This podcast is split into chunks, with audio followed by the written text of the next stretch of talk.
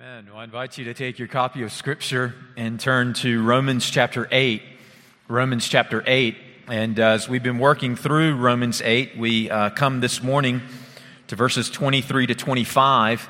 And I'm going to begin reading for us in verse 18 and read through to verse 25, and then we'll focus on verses 23 to 25. So if, uh, if you don't have a Bible with you this morning, encourage you to look around you, and you should find a Bible there that we provide for you, and you'll find our passage on page 944. 944. So, Romans chapter 8, and I'll begin reading for us in verse 18. Apostle Paul writes For I consider that the sufferings of this present time are not worth comparing with the glory that is to be revealed to us. For the creation waits with eager longing for the revealing of the sons of God. For the creation was subjected to futility, not willingly, but because of him who subjected it in hope, that the creation itself will be set free from its bondage to corruption and obtain the freedom of the glory of the children of God. We know that the whole creation has been groaning together in the pains of childbirth until now. Verse 23. And not only the creation, but we ourselves, who have the first fruits of the Spirit, groan inwardly as we wait eagerly for adoption as sons, the redemption of our bodies. For in this hope we were saved. Now, hope that is seen is not hope. For who hopes for what he sees? But if we hope for what we do not see, we wait for it with patience. Amen. Let's go to the Lord in prayer. Let's pray.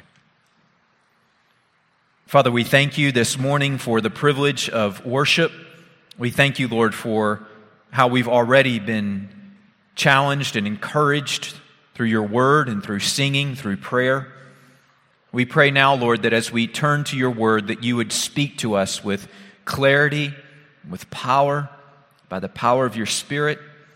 And Lord, we pray that you would fill us with the hope of which Paul speaks of in these verses. And it's through Jesus Christ our Lord we pray. Amen. well, groaning is part of the human experience. We might be laid off from our job and the bills begin to mount and we groan. We might be seeking to honor the Lord in our marriage, and yet we're not making any progress, and so we groan. Our child may be diagnosed with a chronic health condition, and we groan. Friends move away, and family members die, and we increasingly feel isolated and alone, and as a result, we groan. Groaning is part of the universal human experience. All of us, at one time or another, will groan in this life. The word actually that is used here in chapter 8, verse 23 of Romans chapter 8, groan, is actually uh, defined by a Greek dictionary this way quote, to express oneself involuntarily in the face of an undesirable circumstance, to sigh, to groan. And understand that biblical groaning is not murmuring, it's not complaining. Biblical groaning is not resentment or bitterness against God. A biblical groaning is not unbelief. Rather, biblical groaning is when our emotional life connects with the, our own fallenness and with the brokenness of this world. And when our emotional life connects with our own fallenness and with the brokenness of this world, we groan. In Mark chapter 7, we're told that Jesus went to the region of the Decapolis, and as he went there, the crowd brought to him a man who was deaf. He could not hear, and also eh, he could not speak properly.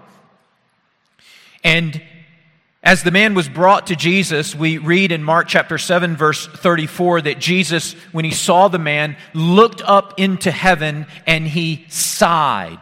Actually, the word that is used there in Mark chapter 7 is the same word that Paul uses here in Romans chapter 8. He groaned. And Jesus said to him, Ephphatha, that is, be opened. And his ears were open, and his tongue was released, and he spoke plainly. You see, like Jesus, when our emotional life connects with the reality of the fallenness of humanity and the brokenness of this world, like Jesus, we groan, we sigh. But as Paul teaches us here in Romans chapter 8, because we are Christians, because we are children of God, we groan and we sigh in hope. You see it there in verse 23 and 24. He says, We ourselves groan inwardly. Now, notice the hope here as we wait eagerly for adoption as sons, the redemption of our bodies. For in this hope we were saved.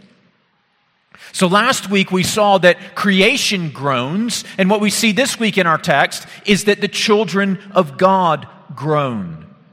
But the Christian's groaning is not a hopeless groan. Rather, the Christian's groaning is full of hope. And so, as we turn to our text this morning, I want us to consider four characteristics of the hope of the children of God. Four characteristics of the hope of the children of God. So, we'll see in our text the who, the what, the nature, and the comparison of the hope of the children of God. The who, the what, the nature, and the comparison of the hope of the children of God. Notice, first of all, the who of the hope of the children of God. Look there in verse 23, and we read these words And not only creation, but we ourselves who have the first fruits of the Spirit groan inwardly. Now, of course, the who here is in fact the children of God, but there's more. Paul has more to say here about the children of God. Who are these children of God? Well, in chapter 8, verse 23, Paul identifies the children of God as those who have the first fruits of the Spirit. Now, what does that mean? That we have the first fruits of the Spirit. Now, you might initially think that Paul is referring here to the fruits of the Spirit. That'd be a good instinct. That would indicate that you know something about the Bible and so forth, because Paul does in another place speak about the fruits of the Holy Spirit. So in Galatians chapter 5, verse 22, Paul says, But the fruit of the Spirit is love, joy, peace, patience, kindness, goodness, faithfulness, gentleness, and self control. And so the first fruit of the Spirit is love. And so you might think, well, Paul here is referring to love. But that's actually not what Paul is referring to here. Paul is not making a reference to the first of the fruits of the Spirit. Rather, Paul is appealing here to an agricultural concept that has roots in the Old Testament scriptures. So here, Paul is not referring to the first of the fruits of the Spirit, but rather he's referring to the first of the fruits of the harvest. In my own personal Bible reading, I recently was reading through uh, Leviticus and Numbers and then Deuteronomy. And in Numbers chapter 28, verse 26 through 30, Moses gives instructions for the celebration of the Feast of Weeks, or it's also known as the Feast of Harvest. And in Numbers 28, verse 26, Moses writes, On the day of the first fruits, when you offer a grain offering of new grain to the Lord at your Feast of Weeks, you shall have a holy convocation. So you see here, the first fruits are representative of the first of the yearly harvest. So if you have a garden in your yard, maybe you plant tomatoes, the first tomato that comes uh, forth and is ready to pick, that would be symbolic of the first fruits of the full harvest that is to come. Or maybe you don't like tomatoes. Maybe you like watermelons. You have watermelons in your yard. And first watermelon, I see some kids raising their hands. First watermelon that comes that you can pick and you can eat, that's the first fruits of the harvest that is to come. And the Israelites were to bring the first fruits, the first of their harvest, to the Lord as an offering of thanksgiving, as an offering of praise. And these first fruits were a sign, a pledge of the full harvest to come. Now, here's, here's the really interesting thing the Feast of Weeks, or the Feast of Harvest, took place seven weeks, or we could say 50 days after Passover. Okay? Now, when was Jesus crucified? Jesus was crucified during Passover. And then we know from the scriptures that three days later, he was raised from the dead. And then the scriptures tell us that for 40 days, on various occasions, Jesus appeared to his disciples. So we've got, he dies, three days resurrected, about 40 days. He's appearing to the disciples, various locations, various times. And then 50 days from Passover, there's the celebration of the Feast of Weeks, the Feast of Harvest, which is also referred to in Greek as Pentecost. And what happened at Pentecost? God gifted his people, granted his people the gift of the Holy Spirit. So we read in Acts chapter 2, verses 1 through 4, when the day of Pentecost arrived, they were all gathered together in one place, and suddenly there came from heaven a sound like a mighty rushing wind, and it filled the entire house where they were sitting. And divided tongues as a fire appeared to them and rested on each of them. And they were all filled with the Holy Spirit and began to speak in other tongues as the Spirit gave them utterance. Now, why was the Spirit given at Pentecost? Why was the Spirit given at the Feast of Harvest? It was symbolic of the fact that the Spirit was the first fruits of the redemption of God, the first fruits of God's redemption. And the full redemption, the full harvest of God's redemption was to come. So you see the connection that Paul is making here. The person and work of the Spirit is the first fruits of our redemption. This is, in fact, what Paul has been talking about in the earlier part of Romans chapter 8. If you look at Romans 8, 1 through 17, which we talked about for several weeks, we saw there that it's the Spirit who opens our eyes to our own sinfulness and need for a Savior. He grants us spiritual life as He enables us to trust in the Lord Jesus Christ and receive the forgiveness of our sins. It's the Spirit then who indwells us and now enables us to walk and live according to the righteous requirement of God's Word and His law. Not perfectly, but truly. Not fully, but progressively, we become more and more like Jesus by the power and the ministry of the Holy Spirit in our lives. And this, Paul says, is just the first fruits, right? The first fruits of our redemption and salvation. And having experienced the first fruits, having been delivered from shame and guilt and the bondage and the despair of sin, and having experienced the life of the Spirit and the forgiveness of God's grace and mercy and the power to walk in obedience to God, having experienced that, now we groan, we long for the full harvest.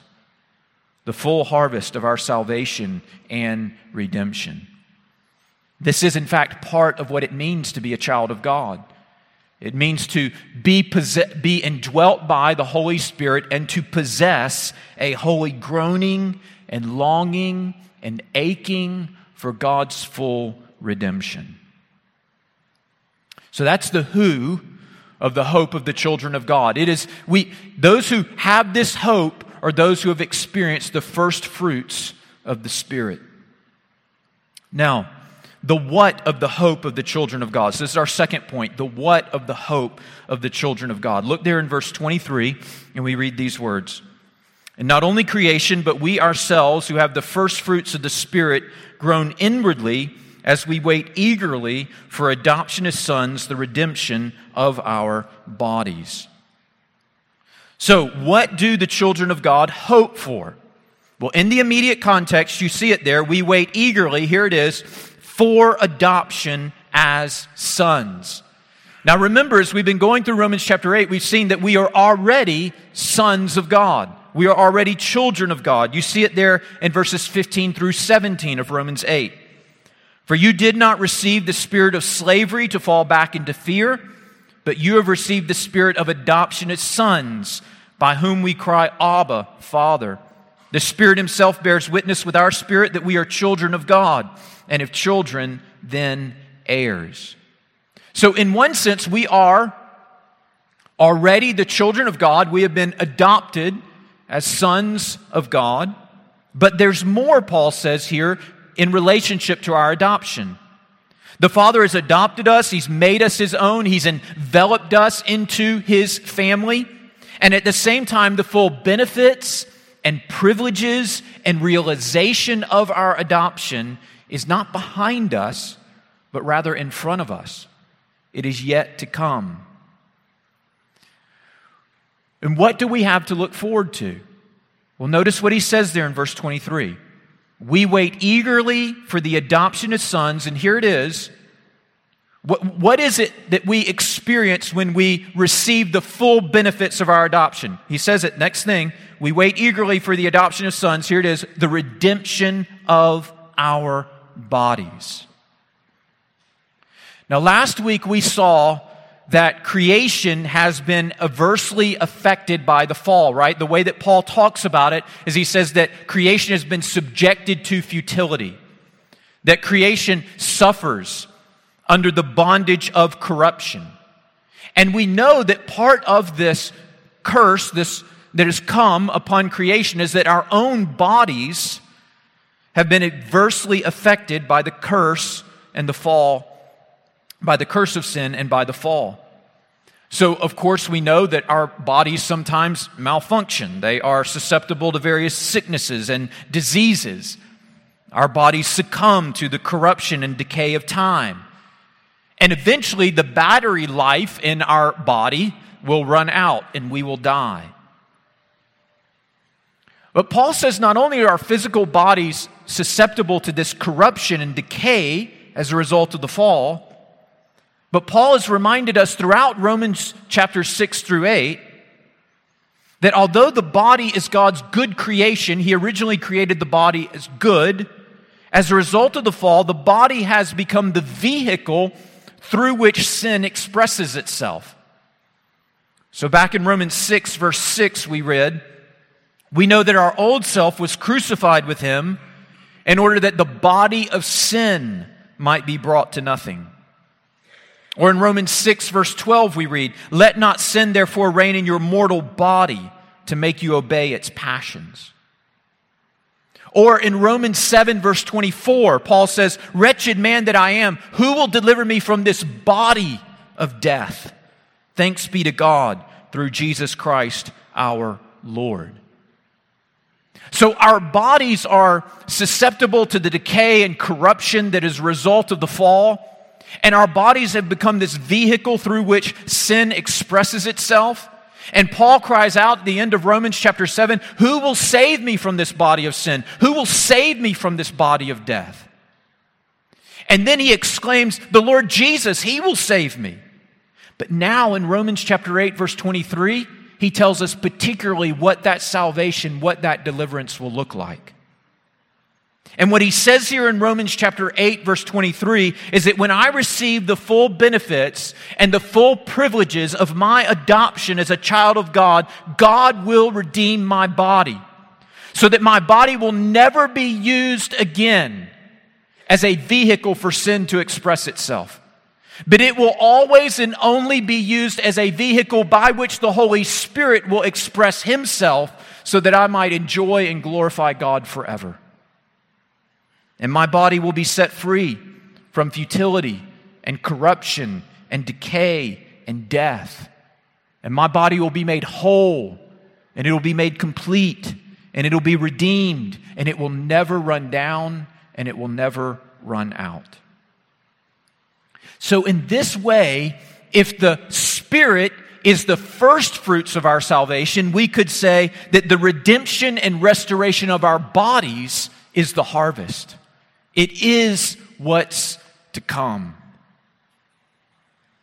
This restoration and redemption of our bodies is not only promised in Scripture, but one of the things we see so beautifully is that it is demonstrated in the life and ministry of the Lord Jesus.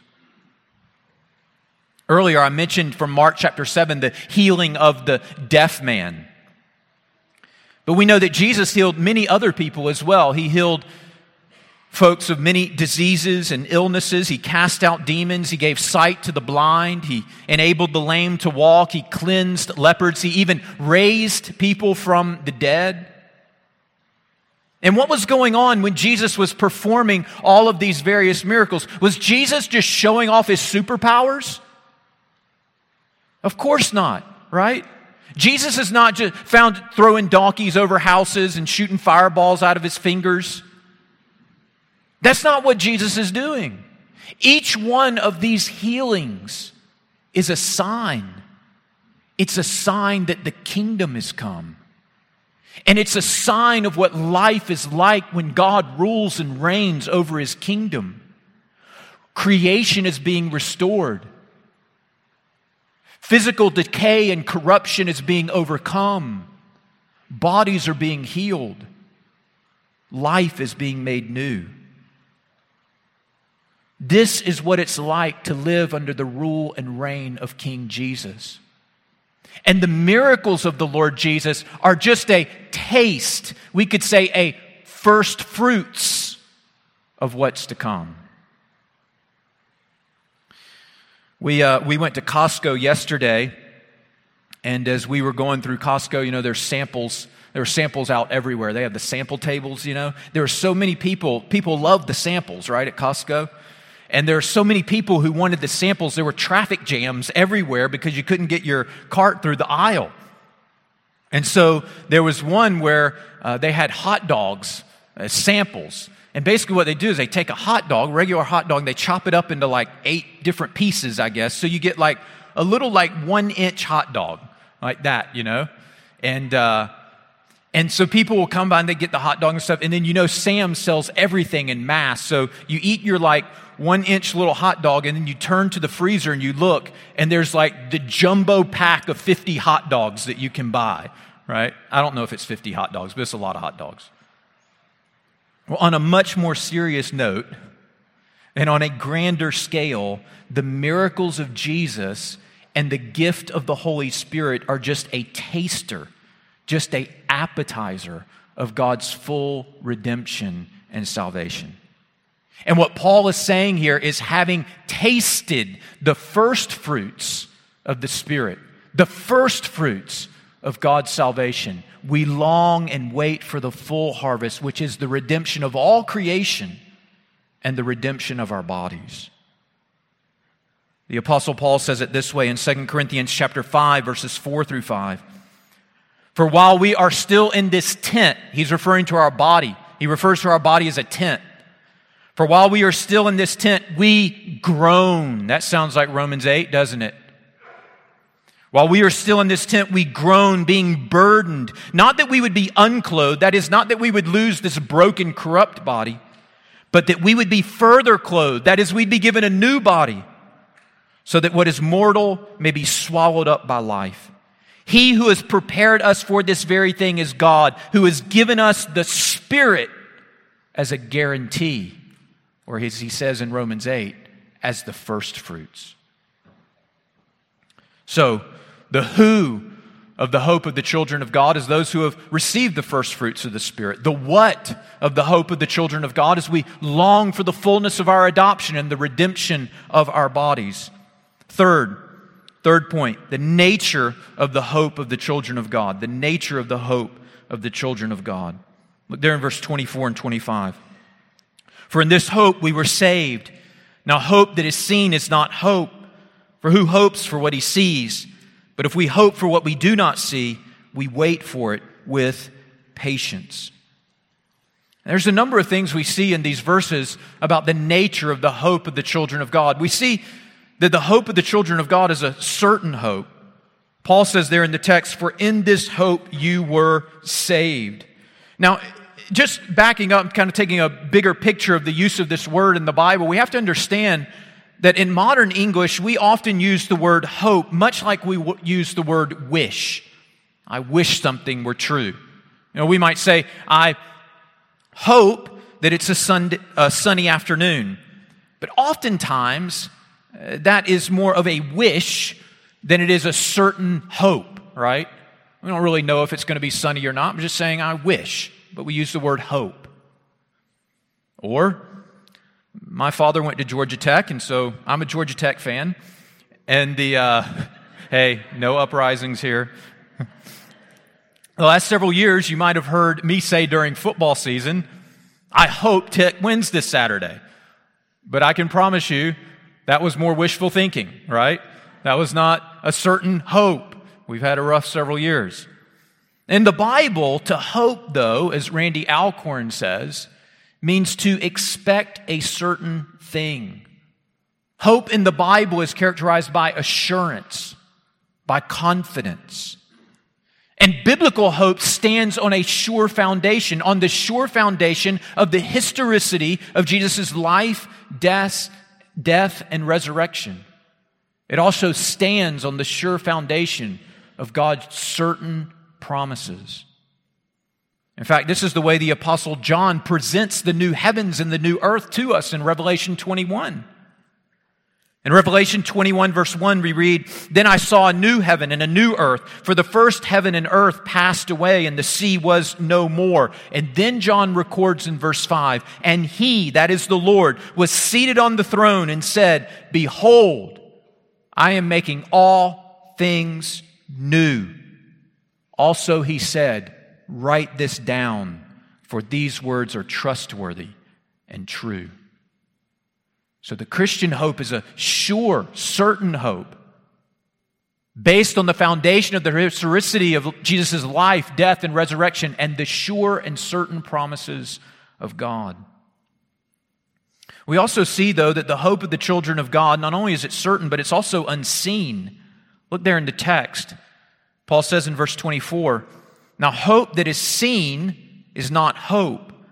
For who hopes for what he sees? Now, what is it that we do not see? What is the hope that we have in this passage that we do not see? Well, we do not yet see the new heavens and the new earth. We do not yet see our resurrected bodies that are glorified and restored and perfect and complete. In our scientific age, someone might object and say, well, if you can't see it, then how can you believe it? If you can't see it, how can you be confident and assured, even certain of its existence or its reality? You know, I think one of the greatest tragedies of the scientific age is the assumption, at least by some, that the only things in this life that can be believed and trusted are physical things that can fit in a test tube or be handled in a scientific lab. There is so much in life that we experience, so much in life that brings us joy that involves non physical realities like love and mercy and justice and morality and God Himself. Even something like gravity is something that we experience in this life, but we can't see. Now, someone might object and say, yeah, you can't see it, but you can see its effects. But in many ways, the same can be said of the gospel, can it not? We can see the effects of the gospel upon the world as the lives of millions and millions of people have been changed, and cultures and civilizations have been transformed. We can see the effects of the person of the Lord Jesus Christ as untold number of people can bear witness to how he has transformed their lives. In fact, Jesus made a similar argument like this in John chapter 3 verse 8 when he was speaking to Nicodemus. Jesus said, "The wind blows where it wishes, and you hear its sound, but you do not know where it comes from or where it goes. So it is with everyone who is born of the Spirit. In other words, you can't see the Holy Spirit, but you can see the effects of the Holy Spirit upon a person's life as they are changed and transformed by the gospel. In fact, the Bible says that in one sense, the most real and permanent and lasting things in this world are not seen, but they are unseen. Paul writes in 2 Corinthians chapter 5 verse 18, "We look not to the things that are seen, but to the things that are unseen. For the things that are seen are transient, but the things that are unseen are eternal." And so, this hope that we have is a certain hope. It's an unseen hope. But notice also here in our text, we see that it's an expectant hope. Paul says in verse 25, But if we hope for what we do not see, we wait for it with patience. That word wait there in verse 25 is used several times in this section in Romans chapter 8. So look at verse 19. We read, For the creation waits, that's the same word, with eager longing for the revealing of the sons of God. Or verse 23, we ourselves groan inwardly as we wait, there it is again, eagerly for adoption as sons, the redemption of our bodies. Or now in verse 25, but if we hope for what we do not see, we wait for it with patience. That word wait there in the original is uh. And the word there, dechomai, that makes up part of the word, means to welcome or to greet. It's closely associated with the idea of hospitality. Now, our family, we rent our house out every year for masters. And it's, if you've rented your house out for masters, you know this. It's a lot of hard work. I mean, every spring it feels like spring cleaning on steroids.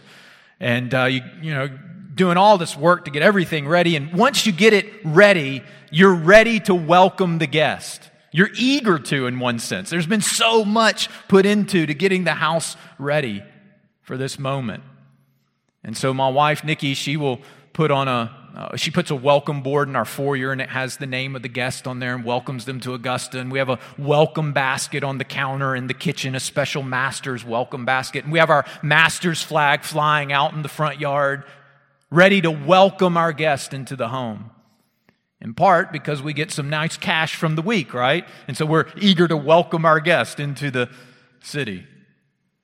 And you've probably experienced something similar if you've gotten your home ready and put in the effort and the work to host your family for Thanksgiving or Christmas or July 4th this week.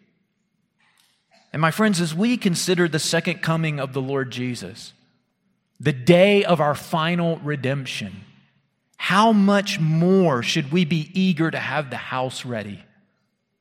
How much more should we be eager to have the gift basket prepared? The flag waving in the front yard, the door wide open, ready to enthusiastically welcome and joyfully receive the Lord Jesus on the day of our redemption. This hope is an expectant hope. We wait eagerly for the day of redemption. And this is the tension that we live in as Christians. And this is in one way in which the Christian faith so accurately, I think, describes the human experience. You see, the Christian life is not just one big cheesy grin. As Christians, we are not ignorant or oblivious to the real suffering and disappointment and hurt of living in a fallen world. As Christians, we testify that we groan. And at the same time, the Christian life is not a morose, somber life.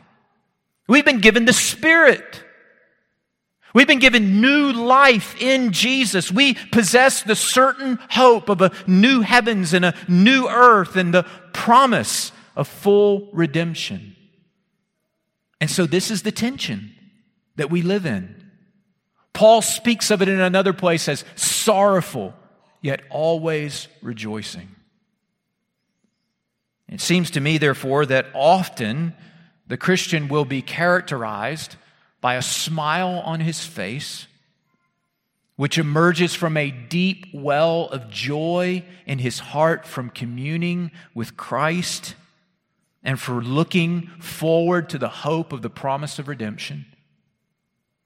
And he will have a tear in his eye as he is aware of his own failings, as he bears his own cross, as he is attuned to the sufferings of this world. And oftentimes, those two things are occurring simultaneously at the same time. Because the Christian hope, as Paul describes it here, is a hope that is characterized both by groaning because of the fallenness of this world and gladness because of the great hope and life that we have in Christ. So we've considered the who of the hope of the children of God, the what of the hope of the children of God, the nature of the hope of the children of God, and then fourth and finally, the comparison of the hope of the children of God. Look there in verse 18 and we read these words. For I consider that the sufferings of this present time are not worth comparing with the glory that is to be revealed in or revealed to us. So, as we look at this section, verses 18 to 25, this in many ways is kind of the introductory or header to the whole section. It's kind of the banner that flies over it all here in verse 18. For I consider the sufferings of this present time are not worth comparing with the glory that is to be revealed to us. Now, what are the sufferings of this present world that Paul is speaking of here? Well, if we just look at chapter 8, Paul describes to us what some of these sufferings are. It would include our ongoing battle with sin. Look there in chapter 8, verse 13. For if you live according to the flesh, you will die. But if you put to death the deeds of the body, you will live. That's a real part of our suffering as Christians, the ongoing battle that we have with our flesh. Or, in addition to that, these sufferings also involve the reality of living in a broken and fallen world. So in verses 20 to 21, Paul speaks of the subjection to futility that this creation experiences, or that creation is under the bondage to corruption. And so we experience that, right, in this world earthquakes and tornadoes and volcanoes and mudslides and physical disease. That's part of the suffering that we experience as Christians. And then, if we go further down in the chapter, which we'll be considering in the weeks to come, Paul speaks of that suffering which comes into our lives as a result of being faithful to Jesus and to the gospel. So you look there in chapter 8, verse 35, Paul speaks of tribulation and distress, persecution, famine, nakedness, danger, the sword. These are some of the sufferings that we experience in this present life. These are some of the sufferings that cause us to groan and cause us to sigh. But what is the glory that is to be revealed to us? Well, Paul has told us in verse 23 it's our adoption as sons, the redemption of our bodies in a new heavens and a new earth in which all things are restored and made whole. And notice that Paul indicates that these two things, sufferings and glory, are inseparable from one another. So, so look at chapter 8, verse 17. There, Paul says, We are heirs of God and fellow heirs with Christ, provided we suffer with him in order that we also may be glorified with him. Do you see how Paul says there that suffering and glory goes hand in hand? The cross comes before the crown. Death comes before resurrection. Suffering precedes glory. But at the same time, Paul goes on to say that they are not worth comparing. They are inseparable, they go hand in hand, but you cannot compare the two in one sense because one so far outpaces and surpasses the other that they're not even worth comparing. Kent Hughes, a Christian preacher, says it this way quote, We can compare a thimble of water with the sea, but we cannot compare our sufferings with the coming glory. Isn't that beautiful? We could go on to say we could compare a grain of sand to a mountain. We could compare a popsicle stick to the giant sequoias trees out in California. We can compare an amoeba that you have to look at under a microscope to a whale. We can compare a small flickering candle to the sun, but we cannot compare our light and momentary afflictions of today with the surpassing glory that we will experience in the world to come. After we rule and reign with the Lord Jesus for 10,000 years, with real bodies in a real physical world, we will say with the Apostle Paul, no comparison. And listen, my friends, as one author says, that doesn't trivialize the sufferings of this world. As Christians, we recognize the sufferings of this world and we recognize the pain and the grief and the sorrow that we experience in this world is real. It does not trivialize the sufferings of this world, but it does put them in perspective. And oh, how we so desperately need that perspective. That whatever sufferings we experience in this life, in the next life, we will come to realize that in many ways, that wasn't even our real life. I mean, it was real, but it's not really what God had created us for. We were just being prepared for a greater glory, a greater life that was our real life all the time. The apostle Paul says it this way in 2 Corinthians chapter 4 verses 16 to 17. So we do not lose heart. Have you lost heart? Are you weary? Are you discouraged? Are you ready to give up? Don't. So we do not lose heart. Why? Though our outer self is wasting away, this, this frail, fallen body is wasting away, it's corrupting, it's decaying. Our inner self, by the Spirit, is being renewed day by day, for this light, momentary affliction is preparing for us an eternal weight of glory beyond all comparison. This is our hope. This is the hope of the children of God. Therefore, do not lose hope. Let's pray. Father, we thank you and praise you for the good news of the gospel. And Lord, we thank you that in a world that is full in many ways of groaning and is a universal experience, that all know that, Lord, through the gospel of your Son, the Lord Jesus Christ, you have given us hope, an eternal hope, a lasting hope, a true and certain hope. And Lord, we pray that you would encourage our hearts with this great hope this morning. We pray that our lives would be built upon this hope and that we would live in light of the hope of our redemption. Lord, thank you for your word. Thank you for the promises of the gospel. And we pray that you would take them and apply them to our hearts now. And it's through Jesus Christ our Lord we ask it.